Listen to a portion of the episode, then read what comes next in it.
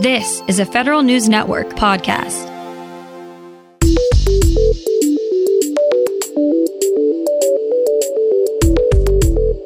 Coming up on today's Federal Newscast, members of Congress hope to make sure the families of those frontline workers who succumb to coronavirus are taken care of.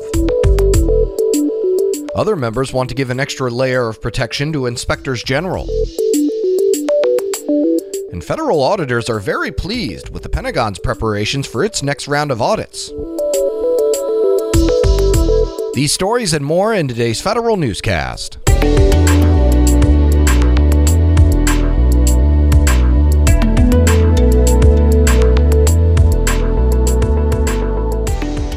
Welcome to today's episode of the Federal Newscast. I'm Eric White.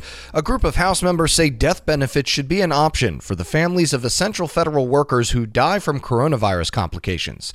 Congressman Max Rose and Jackie Speier's bill would give the families of public and private sector workers a tax free death benefit should they pass away due to COVID 19. Benefits would go to essential workers in the public and private sectors. Members say the program would be modeled after the September 11 Victim Compensation Fund. The bill has 26 co sponsors. House leaders introduce a bill to protect inspectors general. Federal News Network's Jory Heckman has details on that one. The IG Independence Act would limit the grounds a president has to remove an inspector general.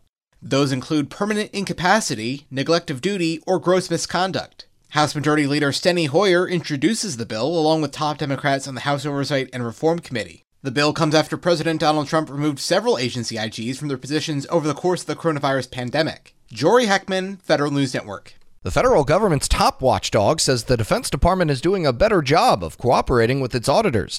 The Government Accountability Office usually tasks agency leaders to schedule a meeting within two weeks to plan its audits. DoD has had trouble with that benchmark in the past, but GAO says Pentagon officials have managed to meet that deadline for almost all of GAO's most recent audits. A new way to determine if your agency's continuous monitoring program makes the grade. Here's Federal News Network's Jason Miller. The National Institute of Standards and Technology is giving agencies a way to tell how effective and complete their continuous monitoring program is. NIST releases special publication 800 173A. The new guide includes a review of strategies, policies, procedures, and operations. The program assessment evaluates the continuous monitoring structure and governance rather than its results or technologies. NIST says the assessment approach can be used as presented or as a starting point for an organization specific methodology. Jason Miller, Federal News Network. Homeland Security offers its initial thinking on what the future of its First Source 3 contract vehicle will look like. The Chief Procurement Officer and Chief Information Officer released the draft scope of requirements. DHS says it intends to issue First Source 3 as a small business set aside with five tracks, including one for 8A companies, one for women owned small firms, and one for service disabled veteran owned companies. The agency plans on holding an industry day in late July to discuss the First Source 3 strategy. Presuming the weather and systems hold up, NASA turns a new historical page tomorrow. More from Federal News Network's Tom Temin. Wednesday afternoon's launch will feature a rocket and crew capsule entirely in private hands.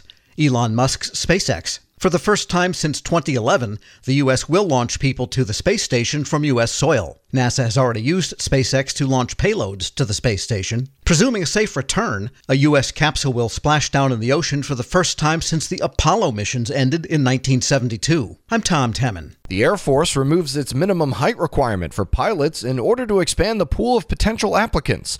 Previous restrictions stated that pilots needed to be between 5 foot 4 inches and 6 feet 5 inches. The minimum height requirement was particularly troublesome for women since it disqualified about 44% of them.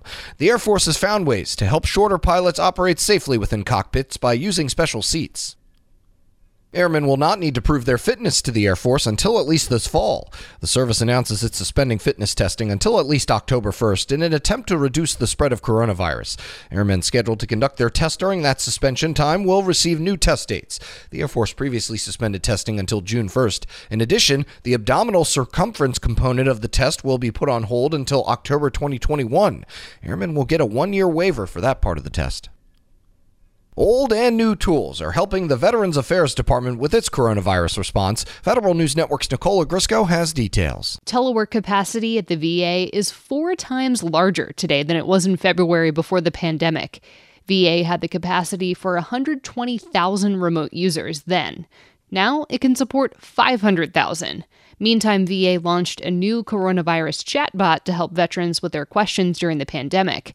The new bot is freeing up the phone lines for veterans who need to speak with someone to see a doctor. And a new data visualization tool is also helping the Veterans Health Administration track COVID patients, staff, personal protective equipment, and beds across the entire VA network.